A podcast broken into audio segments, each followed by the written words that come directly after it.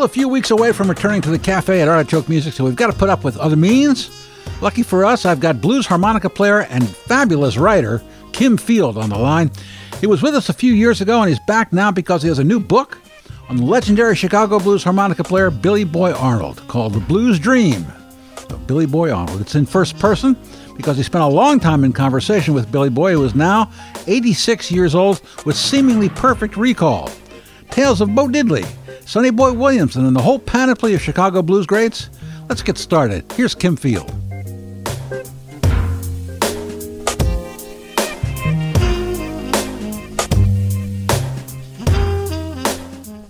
Hey, Kim. Hey, Tom. Hey, what a book. Man. Did you enjoy it? It's a page turner. It's a page turner for sure. Um, uh, how did this happen? And and uh, how long did it take? And well, I got a lot of questions, but how, just first of all, how did it happen?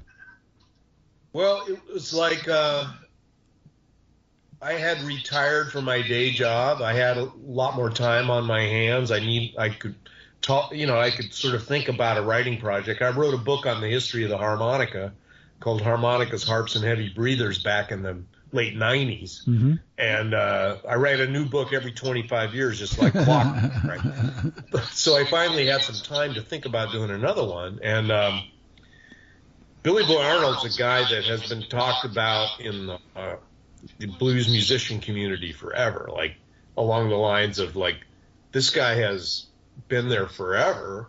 He Yeah. remembers everything and somebody's got to get these stories. Like that's the kind of thing you would hear about Billy Boy. And I had never met him or even seen him perform until 2015. Wow. And he uh, came to the West Coast as part of a Mark, Mark Hummel uh, harmonica show, and um, they played Jazz Alley in Seattle. And I, I went to see that show. It was a fantastic show. I, Billy Boy really impressed me. And uh, at the end of the sh- uh, and, and uh, Mark had me up, up to join everybody on stage at this harmonica hell kind of finale. and uh, I went into, I went upstairs after the show to the um, dressing room to thank Mark for having me up there. And I popped into the room, and Billy Boy was the only guy in there. Oh. And and he looked up and said, "Wow, that was some nice and you did." And I was thrilled, and I found myself. I quickly slid into a seat next to him, and within like three minutes, he was telling me about meeting John Lee's Sonny Boy Williamson in 1947. Wow. And when you meet Billy Boy, it's pretty phenomenal. He's just turned 86. Yeah. When I met him, he was like, you know, at 83 or something, 84, and he looked like he was about 64, maybe. hmm And uh, he's incredibly well spoken, very smart guy, very engaging. Uh, and uh, he he has been on the blues scene since 1947 Wow. uh, to the current day. And so, like, there's just nobody like that anymore. And uh, even Buddy, he's got 10 years on Buddy Guy when it comes to playing in Chicago. Yeah. So, um, and when you meet him, you're just very struck by, you know, his, his intelligence and his, and his memory. And so I kicked that around for another couple of years. And then Mark Hummel brought him through uh, Portland with another show at the, uh, at the Aladdin, I think. Mhm. And I talked to, I called Mark up beforehand and I said, look, I want to pitch Billy Boy on a book idea. And I was wondering if you would do me the favor of reintroducing me to him backstage. Mhm. And, and Mark said, sure. And so I went to the show and Mark, uh, showed me into the dressing room and introduced me to Billy Boy. And I didn't want to overwhelm Billy Boy, you know, Mhm. uh, backstage at a concert. I just said, look, you've got an amazing story and I'm a writer and a blues harp player hmm and I might if you're if you're interested in finding a wider audience for your story, I might be able to help you. And can I just come to Chicago and we can chat about it? hmm And he goes, sure. So uh, I got his contact information and I I had the good sense uh, to call Dick Shurman, who's a, a Grammy winning blues producer who I, I've known for years. He's a Seattle guy originally. And uh, I had Dick arrange a three way lunch with me and him and Billy Boy in Chicago. And I flew out there Mhm. and we went, we met at Valois, which is a deli that it's one of Barack Obama's favorite eating places. it's also a big place for Billy Boy. And yeah. We got our food uh, and sat down at the table, and it's cafeteria style there. And and, and I I launched into my kind of tenuous sort of rap, you know, sales yeah. pitch to Billy Boy. And he just he let me go for about a minute, and then he just stopped me and he said, "Look, if Dick says you're cool, you're cool. So like, how does this work? Do you have a tape recorder or what?"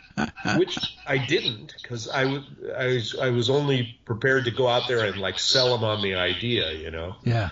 And um, so I came back to Chicago a couple months later with the tape recorder, and we started uh, and then for the next year and a half, we had regular uh, conversations over the phone. Uh, you mm-hmm. know, COVID had sort of you know shown up, and uh, I couldn't afford to make that many trips to Chicago anyway. And so mm-hmm. we did. We ended up with about. I ended up with about seventy hours of recorded wow.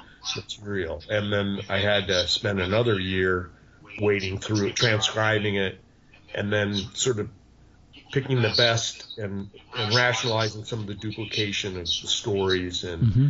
Things like that, and and then um, assembling it in a kind of coherent uh, narrative. Yeah, uh, chronological narrative, and then and then we we sold it like very quickly to the University of Chicago Press, mm-hmm. and so uh, and Bruce Iglauer was instrumental in that because uh, uh-huh. the owner of Alligator, he had done uh, his own book with the University of Chicago Press, Bitten, Bitten by the Blues. It's it's a great book. It's the like the story of him and mm-hmm. Alligator Records. Mm-hmm. And so he introduced uh, Billy Boy and myself to some editors there, and uh, they were like very keen on the project, like from right from the get go. Mm-hmm. So it didn't take long to really sell it. Mm-hmm. And then uh, then there was the a year long process of submitting the manuscript, having it copy edited, getting the photographs straight and uh, having a printed book at the end of the year. So yeah. it just came out like um, came out on November 19th. Mm-hmm. What what kind of, of editing did Billy Boy do when when you submitted the, the manuscript to him? What what kind of changes did he want? Uh, well, I submitted, you know, uh, I I sent him a printout of the. Uh, he's not completely computer illiterate, but he's not really, he doesn't really use computers that much. So mm-hmm. I, I printed out a copy of the manuscript and sent it to him before I submitted it for publication. Mm-hmm. So he reviewed that. And then he also saw the galley proofs after it had been copy edited, but copy edited by an outside copy editor. Mm-hmm. What did he say? Uh, his changes were very minimal. Uh, mm-hmm. You know, they were so minimal that it was kind of intriguing to me. You know, like to be honest, um, thing, the, the main thing that Billy Boy kept saying about the project in general while we worked on it for a couple of years was mm-hmm. like, "You mean you really think there's a book in this project?" He, he, he goes, "You know, I have a few stories, but I, I don't really see how that amount how that equates to like a book length, you hmm. know, read." Mm-hmm. Uh, and I kept assuring him that there was definitely a full length book there, and I would prove it to him someday by showing him the printed copy. and so, uh, uh, so he, that was kind of his main um, comment on the project in general. Uh, he did make a few changes, uh, suggest a few very minor changes that gave me some indication that he'd actually, you know, gone through the manuscript. Mm-hmm. But uh, I, he definitely trusted me, which was uh, I felt that was a great gave me a great feeling. It was a great compliment, but it was also sort of a lot of pressure. You know, when you're you're responsible for telling another person's story. Yeah. I mean, a, a key point I want to make about the book is that I am in I was in no way Billy Boy Arnold's ghostwriter. Uh, the the plan that we had from the day one was that this would be Billy Boy's book in his own words, mm-hmm. like straight from the horse's mouth, and that mm-hmm. I would conduct the interviews and edit the material, but I wouldn't, you know, I, I, I didn't. The only thing I wrote in the book was the introduction. The mm-hmm. rest of the book is is right off the tapes. Mm-hmm. So that's a key thing.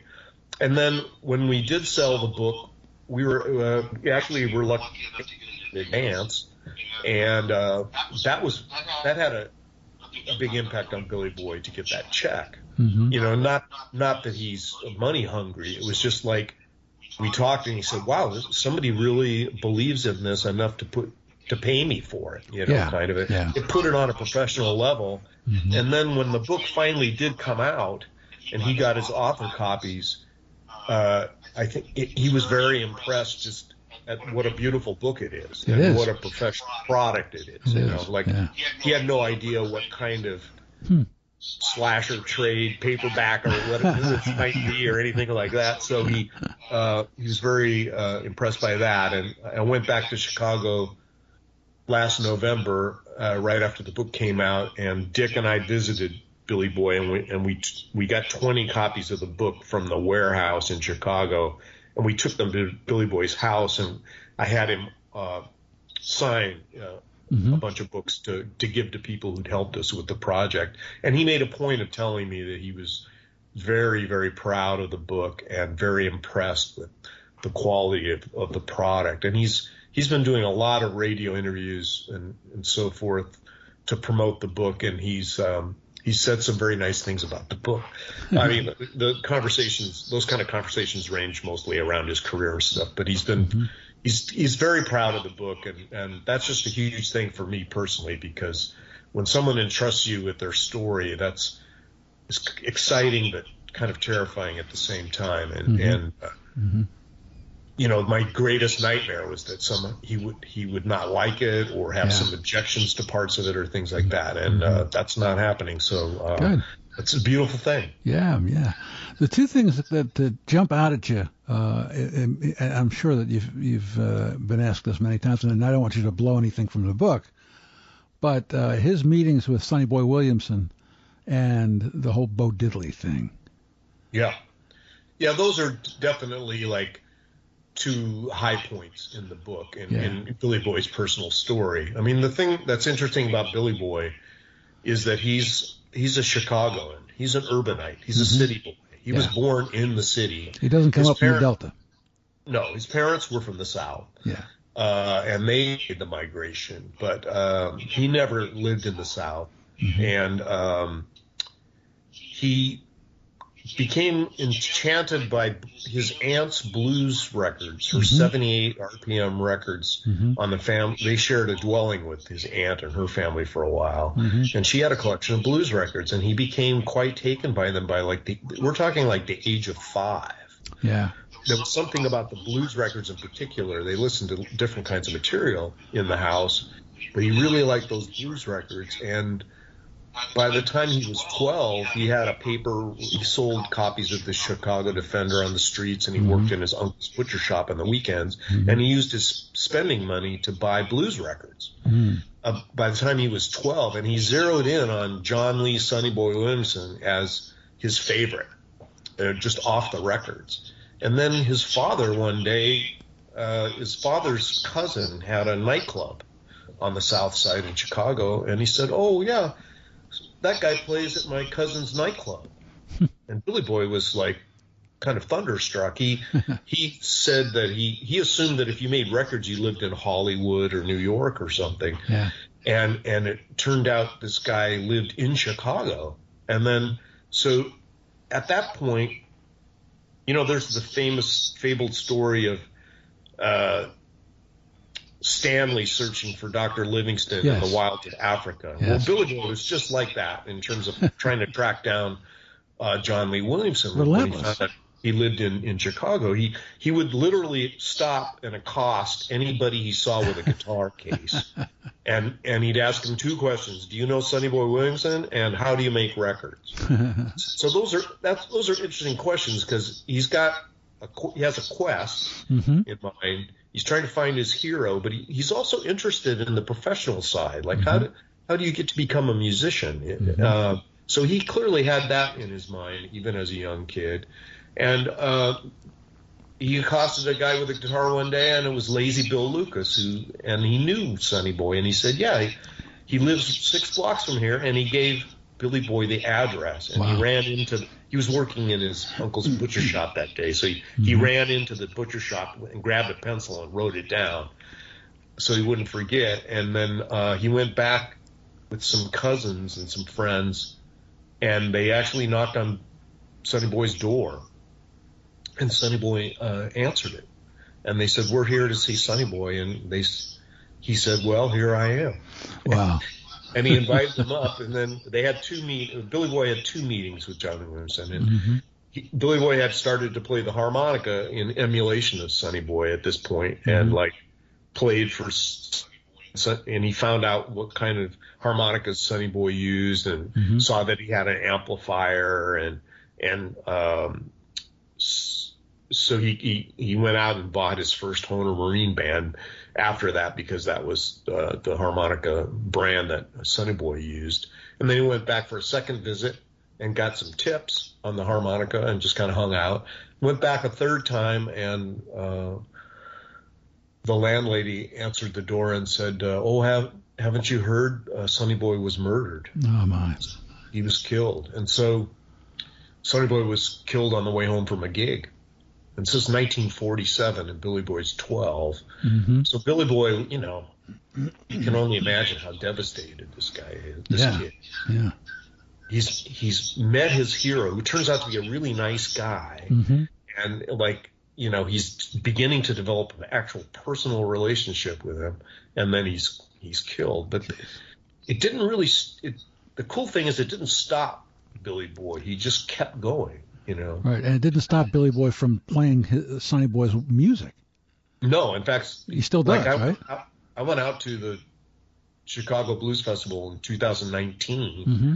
and saw Billy Boy uh, do a great set there, and he did three or four John Lee Williamson numbers Mhm. in that show. Mhm. It's John Lee Williamson's style is still like deep in the heart of Billy Boy. That's Billy Mhm. Boy's musical center is the Sonny Mhm. Boy Williamson style of the blues. And, uh, Billy Boy went on to do his own records in very in a very different style Mm-hmm. but uh, uh, that's still like the thing he loves the most that he really cherishes, and he still uh, pays tribute to John Lee everywhere, and he feels very proud that he can do John Lee's material in a legitimate way. Mm-hmm.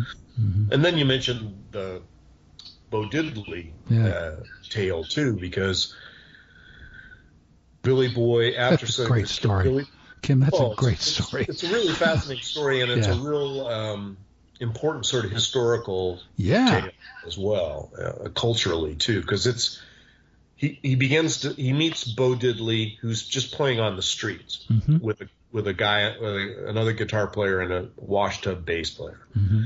And they, Billy Boy meets them and gets invited to play harmonica with them, Mm-hmm. and then they see each other like occasionally and do some you know some playing again on the sidewalks they weren't playing in clubs or anything and uh bo was a construction worker and he was sort of doing it kind of as a sideline hustle And he wasn't called Yep. Bo then.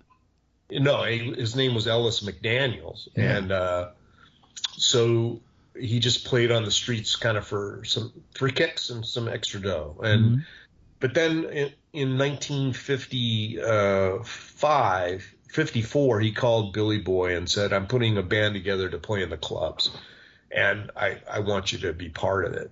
And so they were both, uh, well, Billy Boy was about 19 and Bo was about 27 or 26 or something. Mm-hmm. So they started playing in the clubs, and then Billy Boy, uh, since he was a kid, was interested in records and kind of felt like if you didn't make a record, you really hadn't become a professional.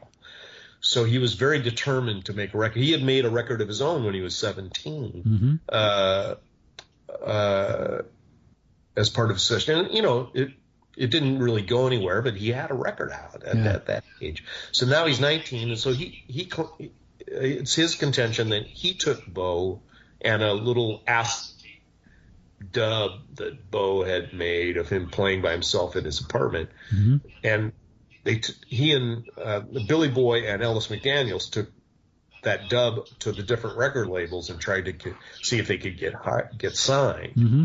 and they were rejected by a couple of different labels and then they finally walked into chess records one day Hmm. and billy boy had met phil chess a couple of years before he kind of went in on his own and said i'd like to record he was like 16 or something and Yeah. phil said oh sounds kind of good but come back come back later when you have more original material or something. So uh, they went in there, and Phil Chess came out of the back room, and mm-hmm. and Billy Boy goes, "Oh, hey, you know, Phil, do you remember me?" So there was kind of a connection there, and he played. They played this this dub, this acetate for Phil Chess, and one of the things on the acetate was this the kind of riff and song that became "I'm a Man," mm-hmm. like you know blues classic. Yeah. There was also like an early version of the song that became Bo Diddley, mm-hmm. which was kind of had that ham bone, that yeah, trademark yeah. ham bone beat with the tremolo guitar. Mm-hmm.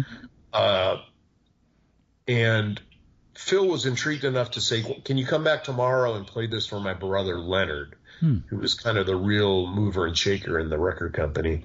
And so they did that, and Leonard definitely uh, was intrigued by the the Bo. He liked the "I'm a Man" thing, but he also liked that Bo Diddley uh, ham bone beat. Mm-hmm. He, he heard something in that demo that really a- attracted him, something different, you know. So he mm-hmm. he worked with them uh, in rehearsal, and then in the studio, he finally brought them into the studio, and Billy Boy uh, without giving it too much away, Billy Boy describes how they really didn't have a song. They had a mm-hmm. riff mm-hmm. and a rhythm, and Ellis McDaniels would sing whatever lyrics that popped into his head, kind of. so Leonard basically taught them how to create a three minute song in the studio and piece it all together. and Billy Boy chimed in and helped with some of the lyrics. Yeah. And and when they recorded it, Leonard stood right in front of Ellis McDaniel and would point to his mouth when he was supposed to sing and point to his guitar when it was time to take a guitar solo. Jeez. And they just they got this three minute song out of it, and uh, it became. You know, two weeks later, they pressed it really quickly, and within a couple of weeks, they had records in their hands. Hmm. But they were stunned because the record said the song was Bo Diddley by Bo Diddley. so Leonard had appropriated the type, the name of the song and given it to Ellis McDaniels as a performer name. but they thought it was going to come out as as a record by Ellis McDaniels and the Hipsters, which was the name of their band. And so Bo not uh, Leonard Chess not only was intrigued by Bo Diddley as a phrase, but he gave it to Ellis McDaniel as his stage name, and, and that's what he was was known for ever since. But, ever um, since, yeah. but it, so that's like one of the first rock and roll records ever. Oh yeah. So Billy Boy's involved in that too. Yeah, yeah. And then then yeah. he goes on his own as Billy Boy Arnold over to Vee-Jay Records and uh, records a song that he wrote called "I Wish You Would," which is interesting. It's not a John Lee Williamson style blues tune. It's more in that newer kind of rock, rock and rolly sort uh-huh. of boaty kind of rhythm, uh, and it becomes a, a decent hit on its own. Mm-hmm. And he and Bo part company, and they they each go on their on their own ways. And uh, at the age of 19, with very little club experience and no experience as the leader of a band or the front man in a band, um, Billy Boy signed to a management contract, and and he's he has to put a band together like overnight develop a repertoire and learn how to front a band. He's only 19 years old, and he talks about talking with Junior Wells. And Junior Wells is like, man, you're doing everything backwards. You're supposed to play in the club for 10 years and then make a record, and you're just doing it all backwards. And Billy Boy's going, I'm just trying to roll with what, what's happening. and uh, but that started. So Billy Boy was a band leader in Chicago by 1955, and he's been doing that ever since. Wow. Uh, and and then he, he he he's such a passionate blues fan mm-hmm. that he he says he made some very declarative, definitive statements in one of the early tape, one of our early interviews, and I used him as sort of a preface in the book. And he's like, "I don't embellish anything. Everything I say is the truth. I'm not trying to make me look any better or anybody else look any worse. Mm-hmm. And this stuff is very important to me, and that's why I paid attention to it. Wow. So when he's not he's not in the clubs playing himself, he's in a club listening to somebody else. Yeah. And um, Bill Greensmith, who's a British blues researcher, from the he started you know publishing Blues Unlimited magazine in the 1960s. He re- told me that uh, he and his fellow British blues researchers, who were the first people to start to document the history of Chicago blues in the 1960s, uh, they they considered Billy Boy to be the original blues researcher and historian because huh. he had such a uh, all-encompassing sort of overview of the music, and he knew all those people, and he was very serious about it, like a historian from a historian. Yeah, yeah. Or, is, is this all from memory, or did he write some of this stuff down? No, he... it's all from memory. Wow. Uh, I don't believe he. I think there were other people that talked to Billy Boy about book projects, but I don't mm-hmm. think they ever went and got off the ground. Yeah. And uh, yeah. it's off memory. Like there's a there's a chapter about John Lee Williamson in mm-hmm. the book. And at the last part of the chapter, Billy Boy is going through like his favorite uh, Sonny Boy recordings and the recording sessions that they were recorded at. Mm-hmm. And he he knows the A. He's talking about you know this was the A side, this was the B side. These were the guys that played on it. It was done in 19, you know, December of 1946. He's got the dates, and he he just did that off the top of his head uh, in the interview. He's studied that stuff so much I mean, it's kind of like, you know, I don't want to make too uh, grossly simplified a, a, connection here, but it's kind of like how you and I got into the blues, Tom. Mm-hmm. You know, we got into it from the records and staring right. at those liner notes and reading them over and right. and who is Willie Dixon? He seems to write yeah. all these songs. Who is this yeah. guy? And then we track that down. Well, he did the same. The RCA Bluebird 78s that Billy Boy started collecting when, when he was 12. Uh, they uh, they not only had the name. Typically, they don't have the name of the song and the artist, but they had the names of all the sidemen. Yeah. Uh, too, and that's where he began to look. You know, he paid a lot of attention to that. He memorized all that stuff and found out who those people were later on. So he's he's just a deep student of the blues and he's just so passionate about it. It's hard to get him to talk about himself actually. Mm-hmm. Wow. He'd prefer to just talk about the blues. And I I kind of struggled like, like as it became clear that this was actually going to become a book and that we had sold it to a publisher. I had to figure out a title, and I was kind of struggling with it. And then I remembered this one uh, interview where Billy Boy was telling me about when he was like 14 years old, he would daydream about what he would do if he became a millionaire. Mm-hmm. That's the kind of stuff that we do when we're 14, right? Yeah. yeah.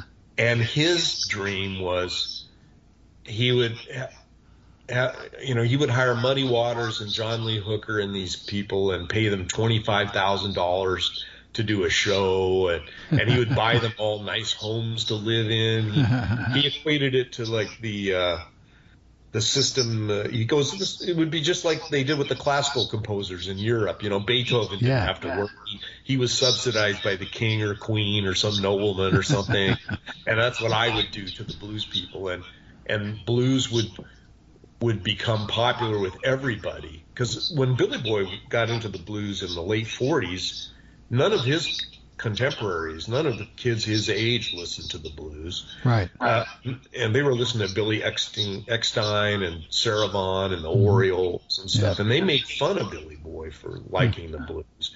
And so uh, he dreamed that the blues would not only become popular with all black people, but all people in general, and that it would become his dream that was that it would become popular all over the world, and and uh, these blues guys would become rich. Yeah, and and, and then he goes stops and he goes, and it happened. It happened, yeah, exactly the way I dreamed it. And they laughed at me. They told me I was crazy.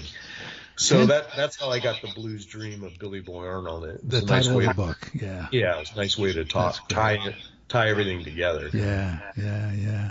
Speaking of which, um, are you are, are you back gigging? Done a few gigs. Um, I have a 94 year old mother that I help take care of a couple of days a week, and so my family and I have had to be really buttoned down during the pandemic, especially to protect her. I mean, we would have done that kind of anyway, but um, starting to resurface a little bit, uh, playing clubs, you know, where they ask for uh, vaccination, proof mm-hmm. of vaccination, and mm-hmm. and so forth, and uh, it's going to be really interesting now with Oregon uh, moving away from the mask mandates at the end of March. Mhm. I, I'm still going to be fairly cautious, you know, Yeah. uh, personally. Um, but there are enough clubs to play. I, I don't know if the, the clubs I'm playing in now are, are like ask for proof of vaccination. Yeah. I don't know if they're going to continue to how much longer they'll continue to do that, but that that's a good thing for me. Mhm. And so I've had a couple of gigs this month, and I just worked out a deal with uh, Strum, which is a really nice venue that uh, kind of started my band, The Perfect Gentleman. We had a weekly gig there before the pandemic, and um, we're going to be playing every other Thursday there starting in, in April. That's great. And so, yeah, so, uh, and then I'm going to try to book some other things too. Um, and I've been doing some things with some other people. I've got a show coming up, coming up with Mary Flower, Ah, uh, someone I really admire and respect. everybody loves. Mary.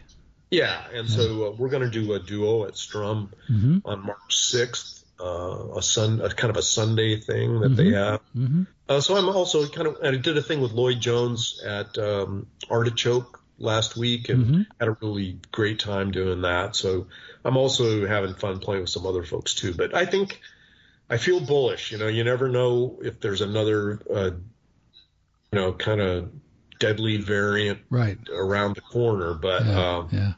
barring that, I feel pretty bullish, you know. And I'm, and I, one thing I've I've seen is like, um, is the audiences that are coming out for these shows as we start having music again are they're so keen and excited to have Yeah. music come back. They're starved. Like, Yeah, and so uh, that's exciting too. I think it'll be if we can just get an uninterrupted year or something, Mhm. you know, Mhm. without some kind of interference. I think uh, it's going to be a really exciting time because I think people are. We're not going to take it for granted. Nope. Neither the musicians nor the audiences the way we used to before Right. the pandemic. I Right. think Right. so. Well, listen, Kim, thank you very much for, for your time. What a great book. Congratulations. Um, I've been playing Billy Boy on my radio show. Oh, that's great. Well, that's the whole idea, right? Is like yeah. this book should, you know, the goal of this book was to incite interest in, you know, Yeah. re-interest in Billy Boy's music. Yeah. So, Well, I've been playing Billy Boy and then mentioning the book. nice. Well, and and also like to clarify, people often ask me like where they can get it. So uh, my suggestion would be to go to your local bookstore 1st Mhm. Uh, Powell's definitely. I got a copy myself down there one day, and Nice. uh, uh, there's bookshop.org, which is sort of a nice. It's an online um, website that uh, the proceeds are shared by independent bookstores, Mhm. and uh, then there's of course there's Amazon.com too, and the response to the book has been fantastic. Well, it it's should be. Selling, selling well. It's so, fabulous. It's fabulous. uh, well, thank you, Tom. Right, man. I, I really appreciate that coming from you, especially. Sure. Well, thanks a lot, and uh, thanks for being here. And I'll end it the way we always end this by saying, "That's entertainment."